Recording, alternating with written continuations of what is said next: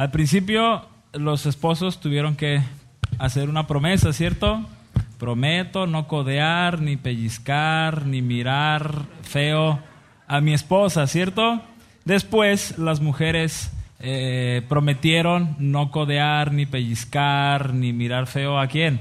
A su esposo, ¿no? Y ahora todos los papás aquí presentes necesitan hacer la misma promesa. Prometo no codear, ni pellizcar, ni mirar feo a mi hijo o a mis hijos. ¿Va?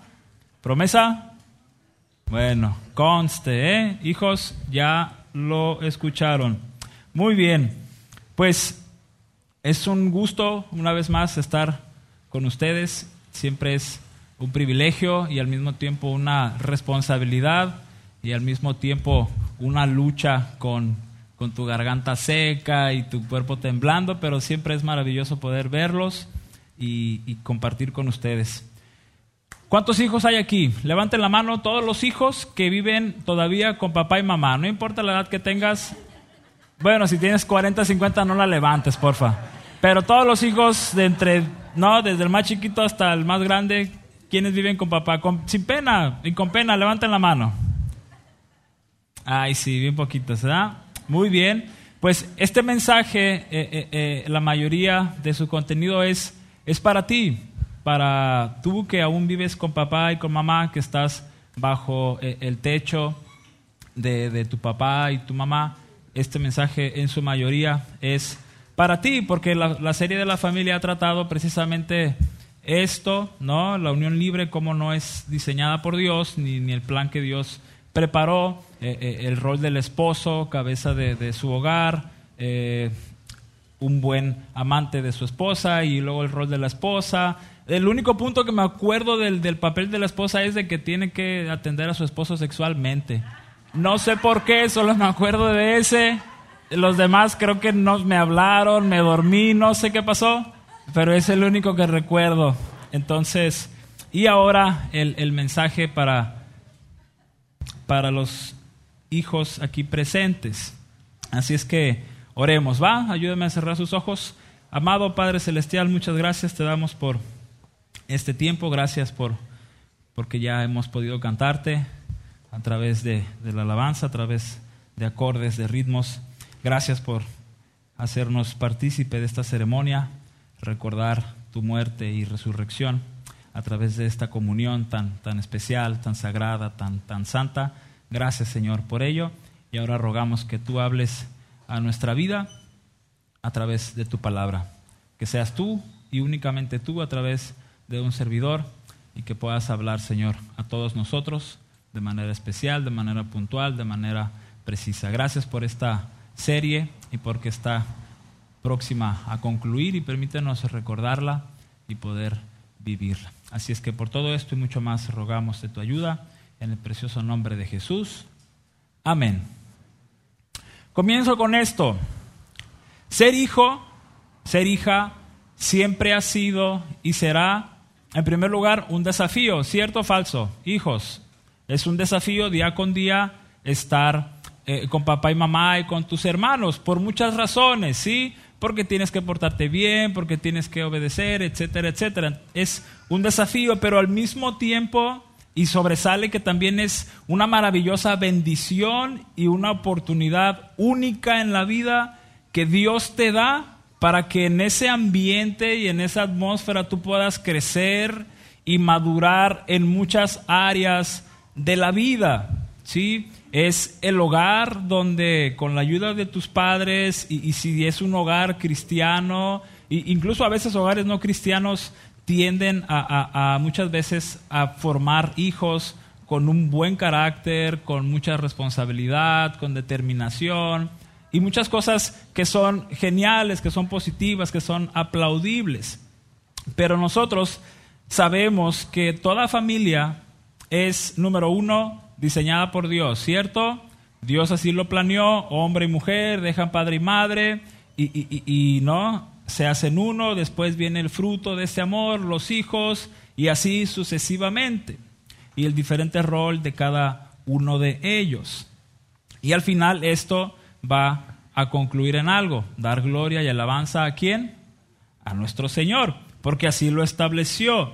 Entonces, eh, creo que todos, todos o la mayoría, tenemos recuerdos, quienes ya no viven en casa, quienes ya hicieron su vida, quienes ya quizás tienen, no, incluso sus hijos, sus nietos, pero sé que la mayoría de todos aquí tenemos un buen recuerdo de cuando vivías en casa de papá y mamá, alguna anécdota maravillosa que puedes recordar constantemente, que puedes compartir, presumir, etcétera. Y desde luego también hay eh, escenas que, a lo mejor quieres olvidar, eh, no, momentos tristes, momentos difíciles, quizás problemas eh, en la familia entre papá y mamá, quizás los hermanos. Pero te aseguro que en su mayoría tenemos recuerdos agradables y quizás uno que otro que no. Y esto, desde luego, es bueno. Desde luego, cada experiencia, cada vida tiene mucho que contar. Pero, ¿qué hay de los que aún viven en casa? ¿Qué es lo que están viviendo tú como hijo, de la edad que sea que tengas, 10, 15, 20, 30? ¿Qué es lo que ahora vives en tu casa? ¿Qué es lo que experimenta? ¿Qué es lo que aprendes? ¿Qué es lo que haces en ese entorno? Y hay una pregunta que quizás la mayoría de los hijos nos hemos hecho o nos hacemos constantemente cuando no se nos enseña específicamente a ser un buen hijo. Y la pregunta quizás en primera persona es, ¿Cuál es mi responsabilidad o mi función como hijo que vive en casa de papá o mamá? O de algunos tutores, quizás alguno de ustedes ha crecido o vive con, los tíos, con los abuelos, quizás el cuadro eh, eh, eh, familiar tuyo no es quizás el más agradable para ti, pero tengas la oportunidad de vivir con papás o con tutores, es lo mismo, vives en la casa de alguien, bajo el cuidado de alguien. ¿Y cuál es tu responsabilidad? ¿Cuál es lo que Dios te dice que hagas? Voy a responder esa pregunta para todos ustedes, para todos los hijos y los papás también, desde luego, pueden tomar nota de ello y en su momento ayudar a sus hijos a que puedan eh, obedecer y cumplir precisamente lo que Dios ha diseñado para ustedes, para nosotros, quienes fuimos hijos, quienes serán etcétera. Primera respuesta y argumento. ¿Cuál es tu responsabilidad, muchacho? Pudiésemos decir un montón, la lista sería muy larga y quizás muchos empezarían con, bueno, pues despertarme, tender mi cama, barrer mi cuarto, trapearlo, lavar mi ropa, no sé, ¿verdad? Y, quizás muchos empezaríamos con una lista así, meramente eh, muy local, con base a un horario, una estructura, que es bastante bueno. Pero desde luego vamos a, tomar nuestra respuesta desde el mejor libro que hay sobre la faz de la tierra. Desde luego, la Biblia. ¿Cuántos traen Biblia? Muy bien. Nunca olvide su Biblia, tráigala, ya sea en su versión digital, alguna aplicación o versión papel. Nunca olvide su Biblia. El primer argumento, la primera respuesta para ti, joven, que aún vives en casa, lo que debes hacer es honrar a tu padre y a tu madre. Repite conmigo, todo hijo que vive en casa, honrar a mi padre y a mi madre.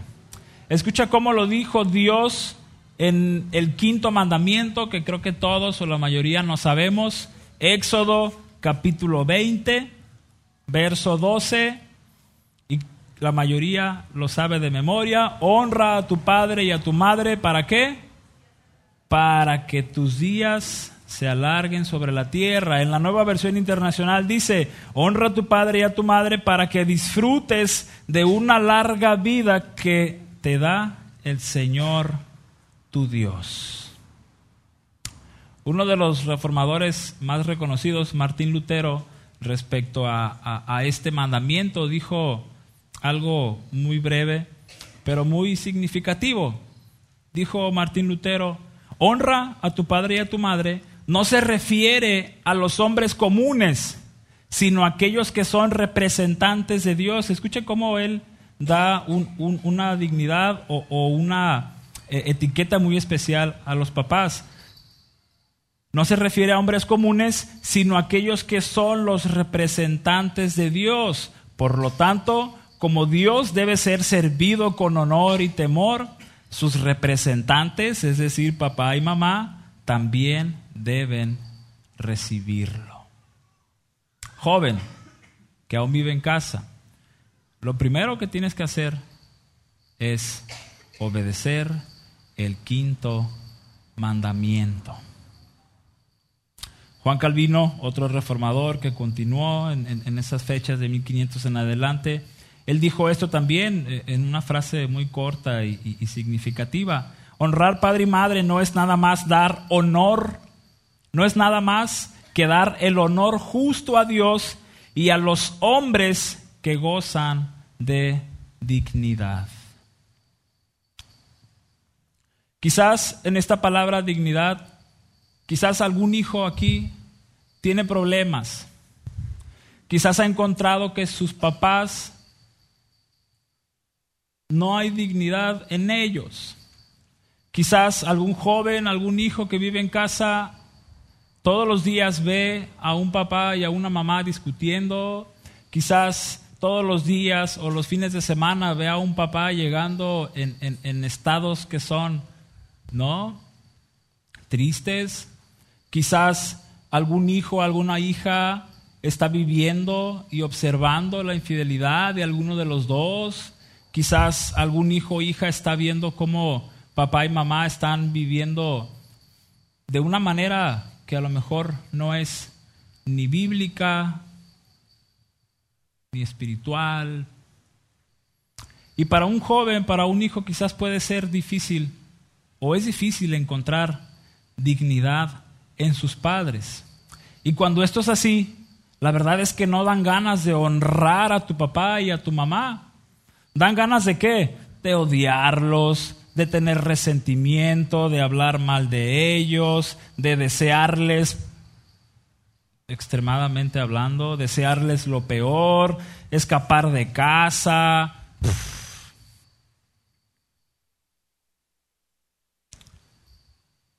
Pero quiero señalar algo muy, muy importante en esto, hijo, hija, que, que aún vives en casa. El mandamiento de Dios no es que honres a tu papá y a tu mamá solamente cuando sean buenos padres. No es que honres a tu papá y a tu mamá cuando te dan tu domingo bien grandote, que se te cae la cartera del pantalón. No es honrar a tu papá y a tu mamá cuando te dieron el permiso para esto, cuando te compraron esto, cuando te premiaron con algo. No es honrar a tu papá y a tu mamá condicionalmente. Es honra a tu padre y a tu madre.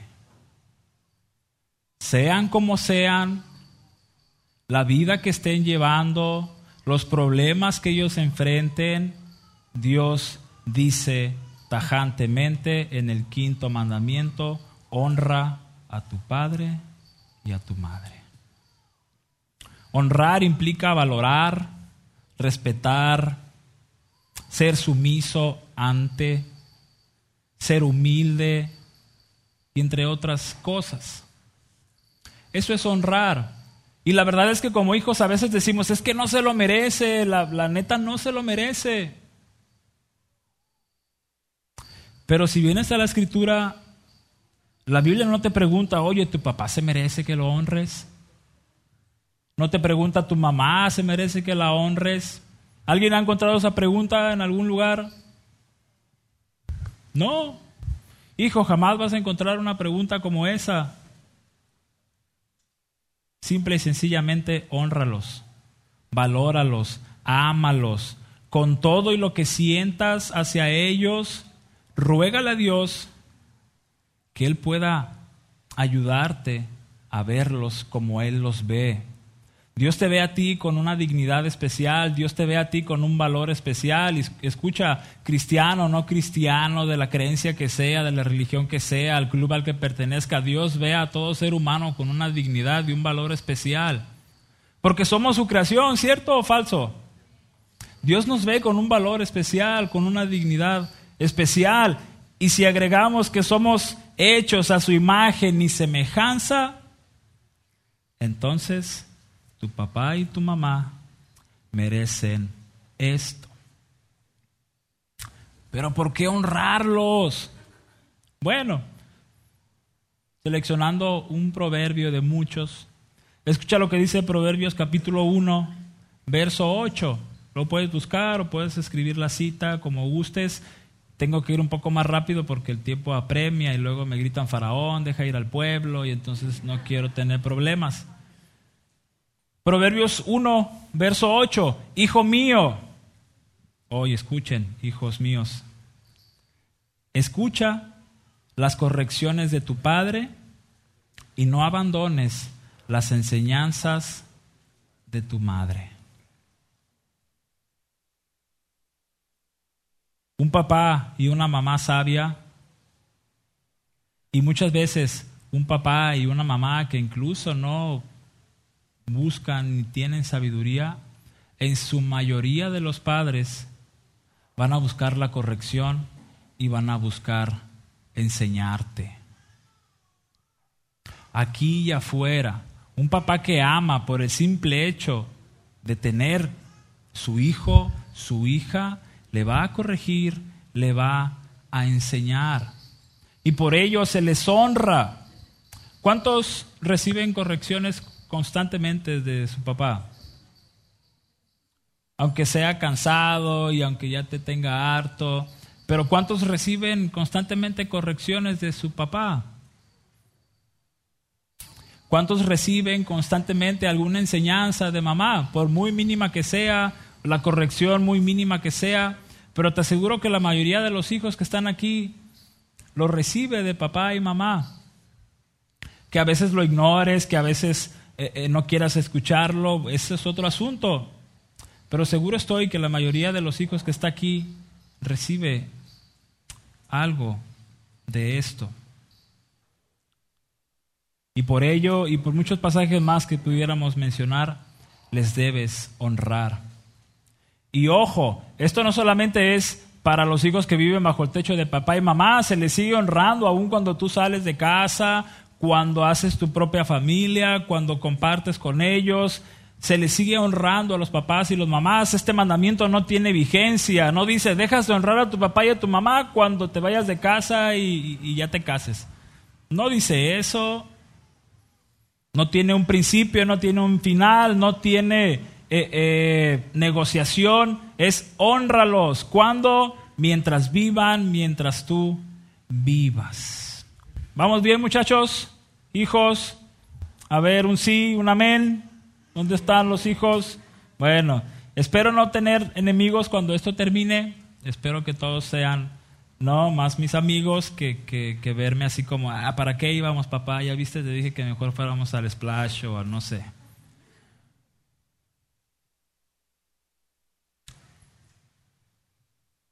Repiten conmigo, todos los hijos aquí presentes que aún viven con papá y mamá. Las correcciones y enseñanzas de mis padres,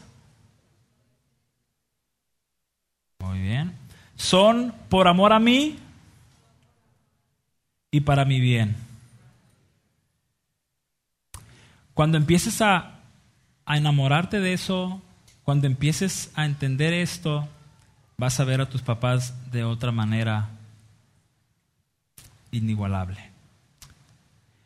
Aquí quiero centrar un consejito, algún recordatorio para quienes somos papás. El libro de Deuteronomio, en su capítulo 6, si usted quiere ir a él o escribir la cita en algún lugar, Deuteronomio capítulo 6, del verso 1 al verso 7, dice lo siguiente. Estos son los mandamientos en la nueva versión internacional preceptos y normas que el Señor tu Dios mandó que yo te enseñara, para que los pongas en práctica en la tierra de la que vas a tomar posesión, para que durante toda tu vida tú y tus hijos y tus nietos honren al Señor tu Dios cumpliendo todos los preceptos y mandamientos que te doy, y para que disfrutes de larga vida. Escucha, verso 3, Israel, y esfuérzate en obedecer. Así te irá bien y serás un pueblo muy numeroso en la tierra donde abunda la leche y la miel, tal como lo prometió el Señor, el Dios de tus antepasados. Escucha, Israel, el Señor nuestro Dios es el único Señor. Ama al Señor tu Dios con todo tu corazón y con toda tu alma y con todas tus fuerzas. Verso 6. Grábate en el corazón estas palabras que hoy te mando y papá, subrayen esto, atesoren esto, incúlcaselas continuamente a tus hijos. Háblales de ellas cuando estés en tu casa y cuando vayas por el camino, cuando te acuestes y cuando te levantes sin duda como hijo tenemos la responsabilidad de honrarlos, pero sin duda como papás, como padre y madre, tenemos la obligación y el deber de inculcar a nuestros hijos qué cosa? La palabra de Dios. Sí, ver una serie, una película genial, pero como padres tenemos la responsabilidad y la preciosa obligación que Dios nos da de inculcarle a nuestros hijos el Evangelio. ¿Cuándo? Cuando estés en tu casa, cuando vayas por el camino, cuando vayas en el coche, cuando vayas platicando con ellos, cuando te acuestes y cuando te levantes, es decir, todo el tiempo que puedas. Incúlcale a tus hijos la palabra de Dios. Oye, pero mi hijo ya está grande y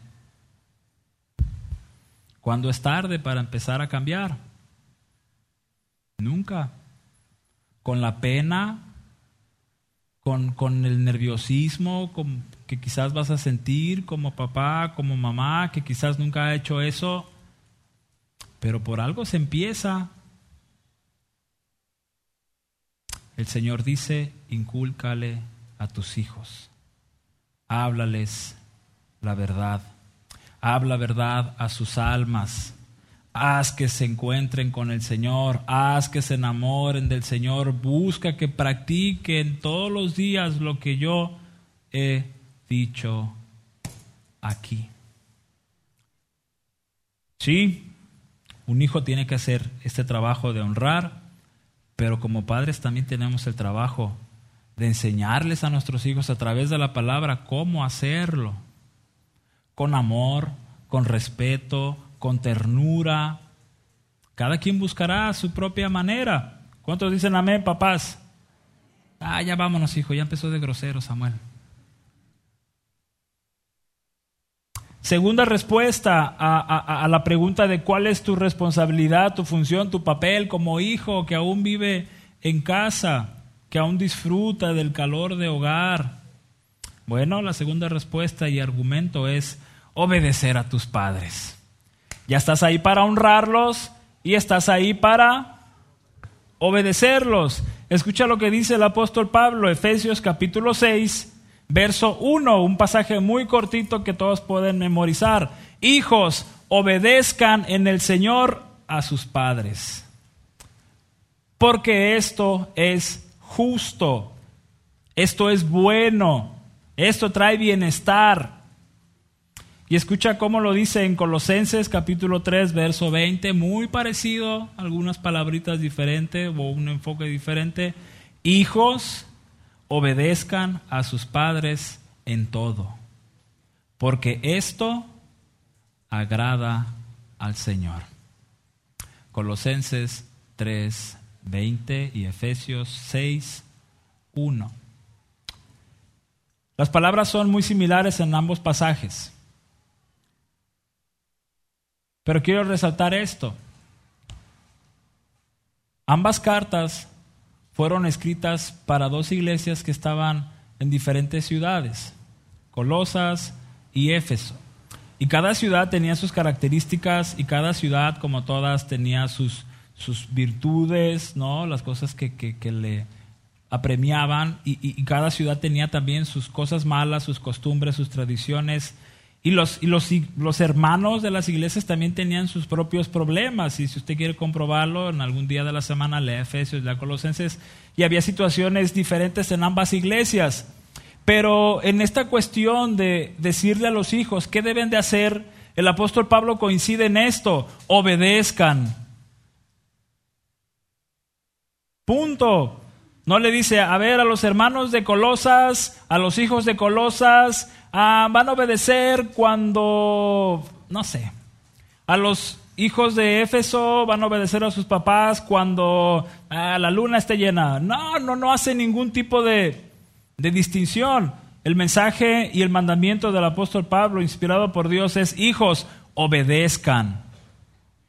Punto.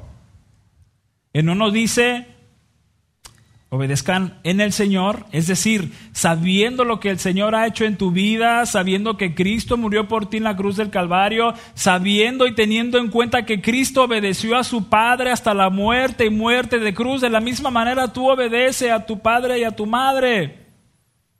No hay nada de malo en eso. Obedécelo en el Señor, porque es justo. Obedécelo en todo, dicen Colosenses, en todo. Hasta en eso de lavar trastes y tirar la basura. Yo creo que hasta la fecha, si cuando voy con mis jefes a visitar y me llegaran a decir tira la basura, la neta, todavía tendría problemas de, ah, ah ¿por qué será que casi nadie le gusta tirar la basura cuando se lo piden? Pero en mi casa ya casado la tiro yo sin que me digan. No, está chistoso. De verdad, mi esposa no tira la basura. Pero vas a casa de otros o casa de tus papás y, ah, mi chavo tira la basura, ¿no? Ah. Porque dos naturalezas se oponen, ¿no? La del Espíritu de Dios y la naturaleza de tu carne. Chequen esto, muchachos. El apóstol Pablo no está ni siquiera poniendo por encima las culturas o las tradiciones que pueda haber en sus ciudades. El mandato a obedecer es donde sea que estés, en la ciudad que estés, las costumbres que sean, las tradiciones que sean, obedece a tus padres. Muchos sabemos que hoy en día sigue habiendo ciudades o pueblos pequeños donde eh, los hombres siguen o enseñan a sus hijos a ser violentos con sus madres, con sus hermanas.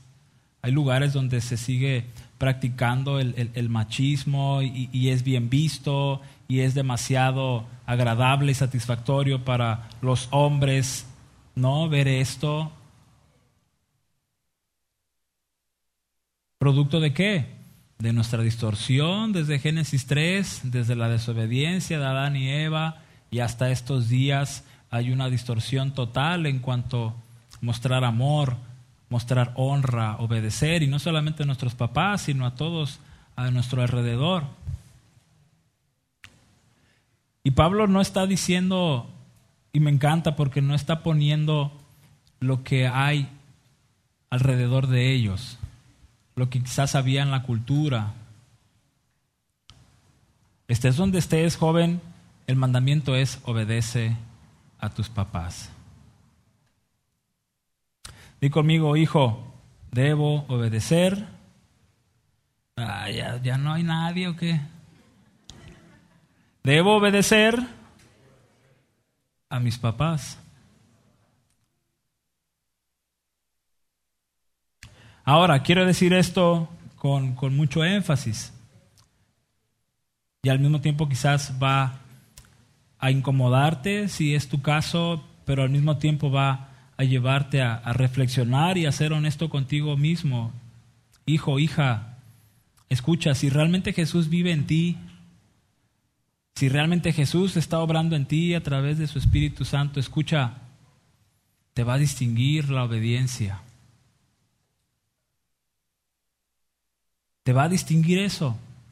¿Por qué?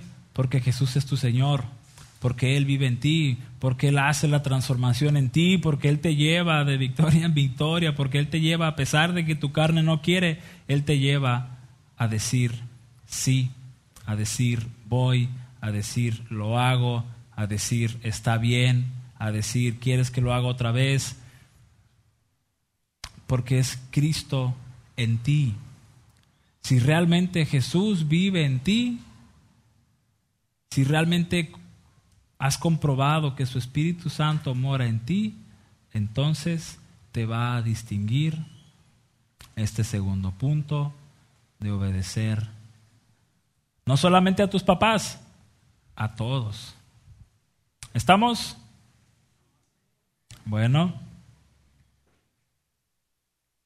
Todo acto de desobediencia en su momento, de una u otra manera, va a traer una recompensa.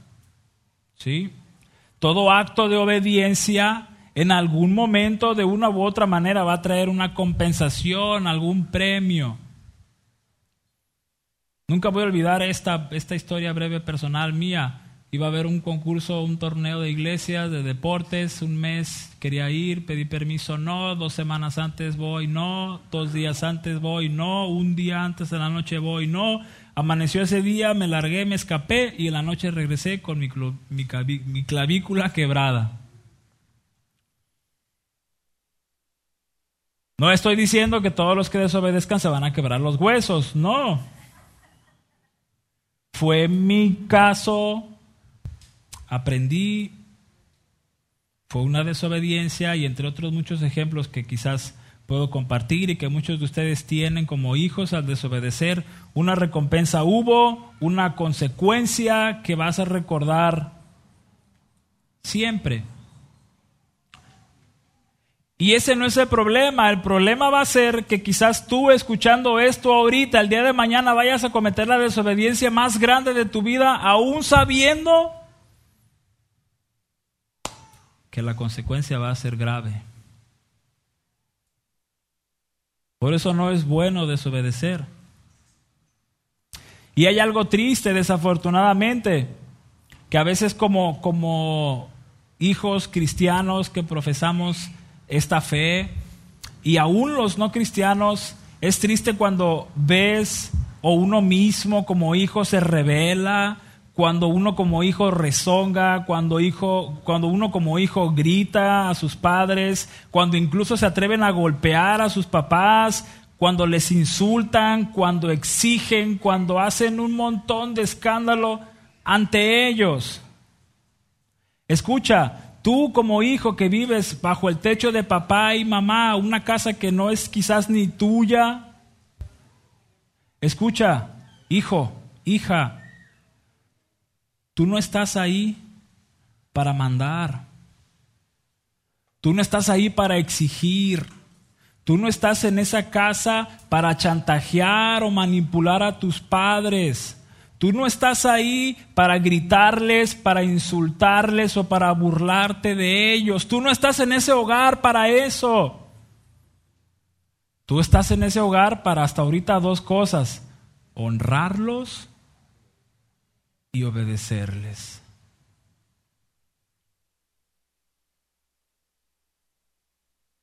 Dios te dio una familia, Dios te dio unos padres y te los dio para eso. Si el día de hoy tú como hijo te comportas de esta manera, como acabo de mencionar. Escucha, indudablemente estás cometiendo pecado, punto, no se dice de otra manera, es que tiene problemas psicológicos. Ah, estás cometiendo pecado, punto. Ante el Señor y con base en su palabra es pecado.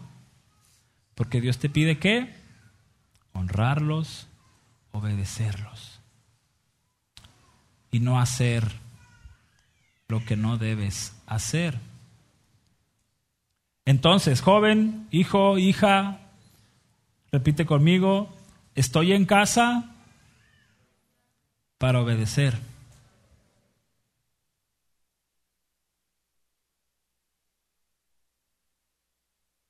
Y solo tengo que obedecer por el hecho de que vivo bajo el techo de ellos, porque vivo bajo la protección de mis padres, porque vivo bajo su provisión de mis padres. Tengo que obedecerles por lo que me dan. Bueno, la respuesta tajantemente es no. Tienes que obedecerles porque Dios te pide. Quizás en tu casa no hay grandes recursos, quizás no tienes, no, muchas cosas que a lo mejor has deseado, pero tu obediencia no va a estar condicionada a lo que puedas tener en casa, a lo que te puedan dar en casa. Tu obediencia está condicionada únicamente porque Dios te lo pide. ¿Estamos, chicos?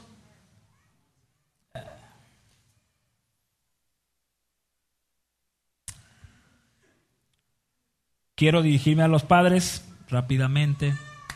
Proverbios 22, 15. Dice el proverbista de la siguiente manera, la necedad es parte del corazón juvenil. Y esta parte es la que muchos muchachos quieren borrar. Pero la vara de la disciplina la corrige. Hay una canción de, de un una banda argentina que se llama La Hormiga y tiene una canción que se llama así, La Varilla o La Varita. Y el coro más o menos eh, eh, dice así, no se ve, no se ve, en tus manos la varita, no se ve, no se ve, ¿cómo lo piensas corregir? Y ya las trompetas y todo. Desde un tiempo para acá, la vara de la corrección empezó a desaparecer de los hogares. De un tiempo para acá, la vara santa y bíblica de la corrección empezó a desaparecer de las manos de papá y mamá. De un tiempo para acá, hasta muchos se brincan este tipo de pasajes que invitan a los papás, que animan a los papás a usar la vara de la corrección. Oye, pero aguanta, Samuel, ya mi hijo ya tiene 15, 20 años. Bueno, hay excepciones, ¿no? Ya sería muy extremo que le pegues al chavalo de 20 años, ¿no? Pero ¿qué tal quien, el que tiene hijos pequeños aún? El que tiene hijos de 3, 5 años y, que empieza a mostrar necedad en su corazón va a permitir que eso crezca en su hijo, en su hija, se va a acordar de la varita de la corrección que, que va a hacer bien. Mis papás tuvieron una forma muy peculiar de, de educarnos, ¿no? Mi papá usaba las palabras y, y a veces pocas, ¿no? En lo personal yo creo que nada más tengo memoria de, de una o dos veces que, me dio tres cintarazos y nada más. De mi mamá sí tengo muchas y muchas marcas y, y saben, amo eso, aprecio eso, valoro eso.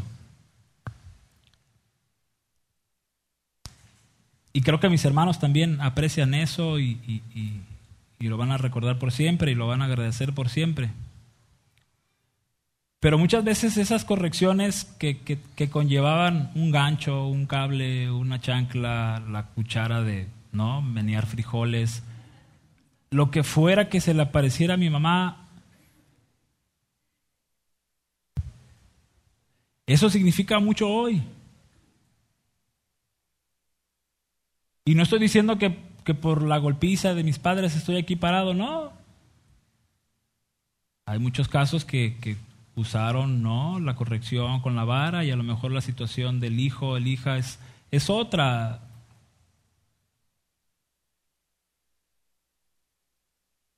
Papá y mamá de, del día de hoy, y yo estoy incluido en eso, que tiene una bebé de tres meses y que va a crecer y que crece rápidamente. No debemos tenerle miedo a la varita de la corrección.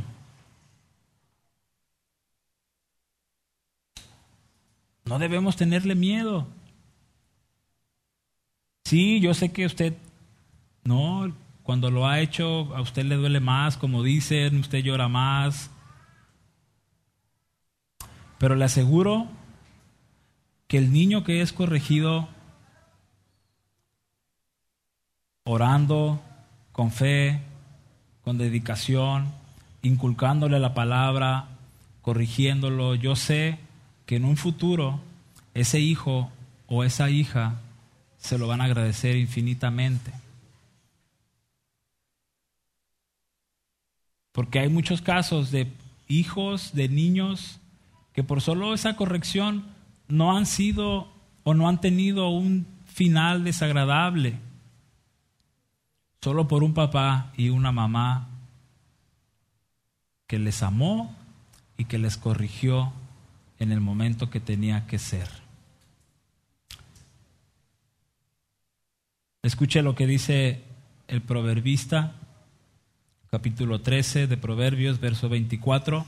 El que detiene el castigo a su hijo aborrece, mas el que lo ama desde temprano, ¿qué? Lo corrige. El que lo ama desde temprano lo corrige. La madrugada de hoy, quién sabe por qué, mi hija tuvo un insomnio y la quería corregir, pero me acordé que tiene tres meses y dije, pues no, no puedes hacer nada, ¿no? Y fue un insomnio como de casi tres horas, de verdad, como de tres, dos y media de la mañana a las cinco de la mañana. Pero ahí no puedes hacer nada. ¿eh? Quería yo buscar un cinto, pero dije, no, cálmate. Es una bebé.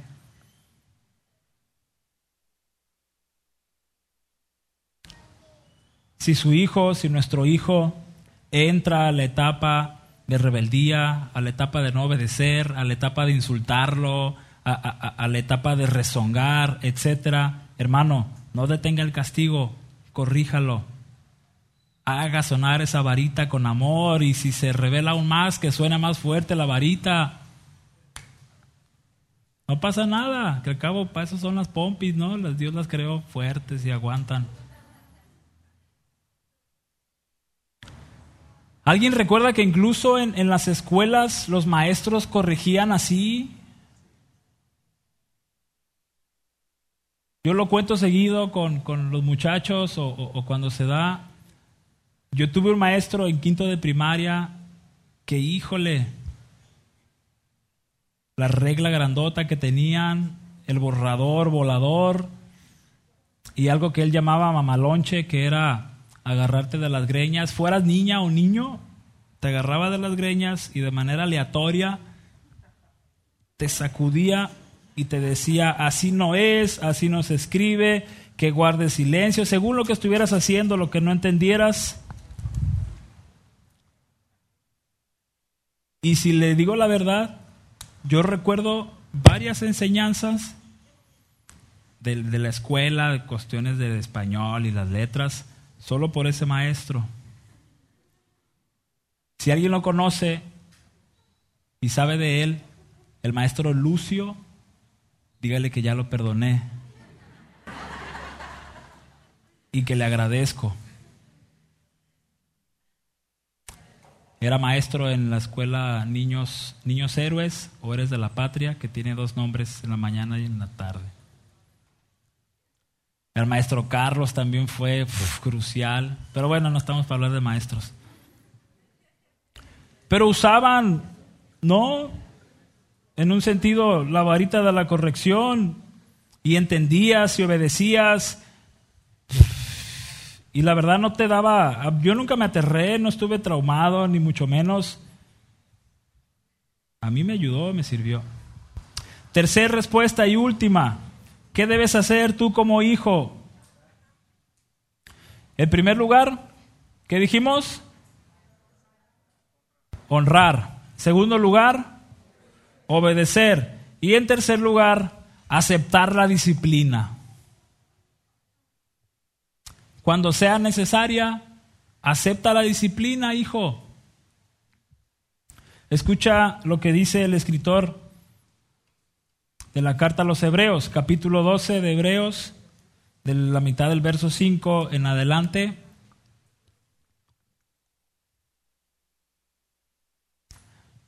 Recuerde que cada carta y cada pasaje está escrita en un contexto, pero solo quiero recalcar algunos puntos que van a dar argumento a, a este peso de aceptar la disciplina. Hijo mío, verso 5, la mitad de él. Hijo mío, no tomes a la ligera la disciplina del Señor, ni te desanimes cuando te reprenda. Esta es la disciplina del Señor, que hace con cualquiera, con todos sus hijos en la fe. Porque el Señor disciplina a los que ama, y, creo que muchos aquí amamos que, que Dios nos discipline. Azota a todo aquel que recibe como hijo. Lo que soportan es para su disciplina, pues Dios los está tratando como a hijos. ¿Qué hijo hay a quien el Padre no disciplina? Si a ustedes se les deja sin disciplina, perdón, sin la disciplina que todos reciben, entonces son bastardos y no hijos legítimos. Después de todo, aunque nuestros padres humanos nos disciplinaban, los respetábamos. ¿No hemos de someternos con mayor razón al Padre de los Espíritus para que vivamos? En efecto, nuestros padres nos disciplinaban por un breve tiempo, como mejor les parecía, pero Dios lo hace para nuestro bien, a fin de que participemos de su santidad. Ciertamente, verso 11, ninguna disciplina en el momento de recibirla parece agradable, sino más bien penosa. Sin embargo, después produce una cosecha de justicia y paz para quienes han sido entrenados por ella.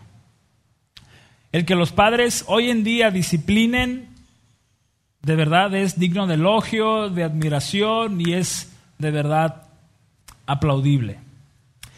Pero que los hijos de hoy acepten dicha disciplina es doblemente elogiable, doblemente admirable, doblemente aplaudible. Porque ya los hijos de hoy, nosotros los hijos modernos, no aceptamos la disciplina en su mayoría.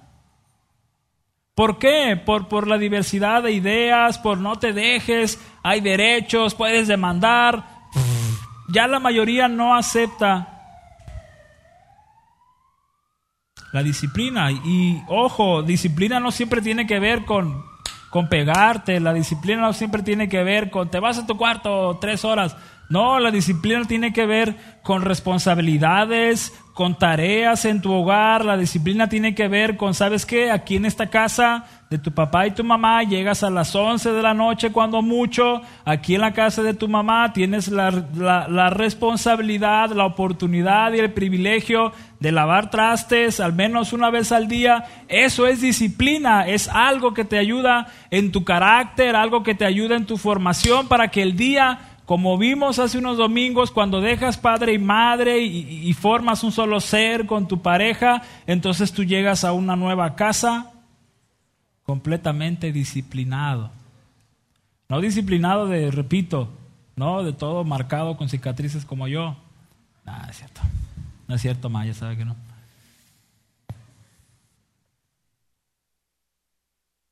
Sales disciplinado de casa. Sales con la disposición de tirar la basura sin que te lo pidan, de lavar el patio sin que te lo pidan, de lavar un traste de vez en cuando sin que te lo pidan. Sales disciplinado porque te entrenaron en ella. Y tus papás lo hicieron cuando creyeron que fue necesario. Entonces, cuando como hijo aceptas la disciplina, cualquiera que sea, escucha, estás entrenándote para cuando salgas seas el mejor hombre y la mujer y la mejor mujer que pueda haber sobre la faz de la tierra. Así de bonito. Así de hermoso. Y cuando lo vemos desde muy arriba, ciertamente, como dice el escritor a los hebreos, la disciplina no parece agradable, ¿no? Pero el mismo escritor dice, después produce cosecha de justicia y paz para quienes han sido entrenado, entrenados por ella. ¿Cuántos dicen amén, muchachos?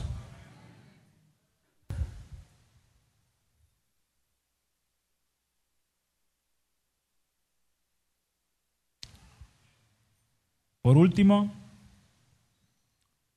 quiero dirigirme a, a, las personas que quizás no conocieron a papá y a mamá.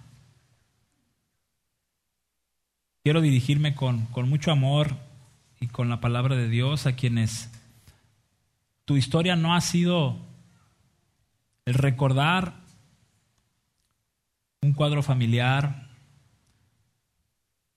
el no tener la corrección de tu padre, el no tener la enseñanza de una madre. Me dirijo a quienes quizás crecieron en un ambiente totalmente diferente a, a, como otros han vivido.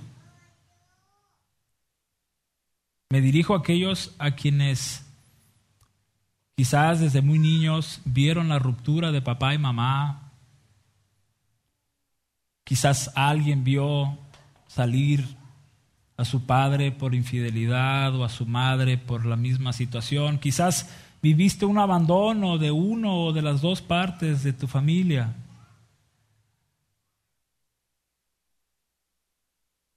Cualquiera que sea tu caso, y si no tuviste la figura paterna, la figura materna, si nunca te has sentido hijo si nunca has sabido el abrazo de un papá, el regaño de un papá, el consejo de una mamá, hoy quiero decirte algo con mucho amor. Y en palabras del salmista, en su capítulo 27, verso 10, el Señor te dice esto.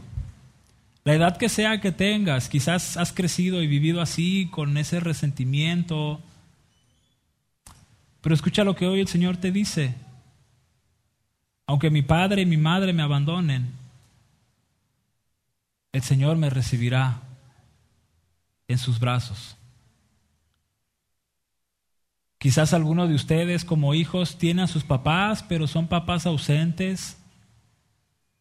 Quizás tienes a papá y a mamá bajo el mismo techo, pero no tienes relación con él, con ellos. Si es tu caso, escucha, el Señor te recibe con sus brazos abiertos.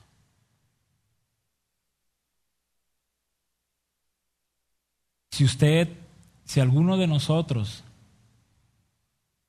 tiene rencor hacia con sus padres, hoy es una oportunidad también de perdonarlos. Vivan o no, les hable o no, si hay algo en su corazón hacia con sus padres, hoy es la oportunidad de perdonarlos. Si como hijo nunca has honrado a tu papá, si nunca has obedecido a tu papá y si nunca has aceptado la disciplina de tu papá y tu mamá en tu presente teniéndolos, hoy es la oportunidad de reconsiderar eso y obedecer al Señor. Por algo Dios trajo esta serie de la familia y ha sido maravillosa y en lo personal a mí me ha encantado y, y es desafiante y es un reto porque hace casi cuatro años fui hijo y viviendo bajo el mismo techo de mis padres y ahora casi cuatro años teniendo mi propia familia y teniendo mi propia hija. El Señor habla muy especial. Y yo sé que a usted le ha hablado como esposo, yo sé que a usted le ha hablado como madre, y yo sé que hoy habla a todos como hijos. Hay algo general. Todos somos hijos de Dios. Todos aquí sentados, desde el de cero años de vida hasta el más grande, somos hijos de Dios. Y es ese Dios amoroso y misericordioso el que nos ha adoptado y escucha, y si tú viniste sin Cristo hoy, si tú has venido por primera ocasión, hoy el Señor quiere ser tu Padre. Quiere que le reconozcas a través de Jesucristo, Él desea que te arrepientas de tus pecados, Él desea que creas en el Señor como tu Señor y Salvador, y la promesa para ti es que serás salvo y que podrás disfrutar de su paternidad, que podrás disfrutar de su cuidado, que podrás disfrutar de ese cálido abrazo todos los días de tu vida y por la eternidad. Escuche hermano, iglesia en general, el Señor quiere amarnos por siempre. Él es nuestro Padre que no ha desprovisto jamás, que nunca nos ha dejado solo. Él es el Padre por excelencia, que no meramente nos va a bendecir y dar cosas materiales quizás, pero sí es un Padre celestial y todopoderoso que está para llenarnos con su presencia, para guiarnos aplicar su incomparable disciplina, su delicado cuidado y muchísimo más. Todos somos hijos de Él. Y ciertamente como hijos en la tierra tenemos una función en nuestro hogar, pero como hijos de Dios, Él es el que hace todo. Amén. Cierre sus ojos. Padre, muchas gracias por tu palabra. Muchas gracias porque a través de esta serie de cuatro o cinco domingos tú has hablado, Señor, de manera precisa y cada corazón, sin duda, ha encontrado, Señor, o ha escuchado las palabras que necesita. En estos domingos has confrontado, Señor, aquel que vivía en unión libre y que quizás ya dio el paso de unir su vida en matrimonio conforme a la ley y conforme a tu palabra. Quizás ya confrontaste e hiciste volver a aquel hombre que luchaba con la tentación de ser infiel, aquel hombre que luchaba con la idea de ser un papá que no proveía, protegía a sus hijos, a su esposa. Quizás ya hablaste a la esposa, Señor, que ha sido una mala madre, que no ha tenido en cuenta tu palabra para la formación de su hogar y, y enseñar a sus hijos. Quizás has reforzado, Señor, la vida de, de muchos hombres y mujeres. Quizás maravillosamente has dado certeza y seguridad en la función que han estado llevando como esposos y como esposas y quizás muchos han salido completamente agradecidos contigo porque les has confirmado que su matrimonio va bien, que su vida como esposo va bien, como esposa. Porque tú hablas a todos, Señor, y, todos pasamos momentos diferentes y las situaciones son siempre diferentes en cada uno y en cada familia. Por ello te agradezco, Señor, por esto que tú pusiste para tu iglesia. Hablar de esto que nunca será irrelevante, que nunca será innecesario. Gracias porque a través de tu palabra encontramos verdad, encontramos confrontación, encontramos ánimo, encontramos a Cristo. Y es Cristo el ejemplo, y es Cristo la cabeza, y es Cristo el que nos guía. Ayúdanos, Padre, a ser buenos hijos de manera general ante ti, y ayuda a todos los hijos que aún viven bajo el techo de papá y mamá, bajo su provisión, bajo su protección. Ayuda a cada uno, Padre, a, ser honroso, a obedecer y aceptar la disciplina cuando sea necesaria. Gracias, Señor, por todo esto, por este mensaje. En Cristo, amén. Amén.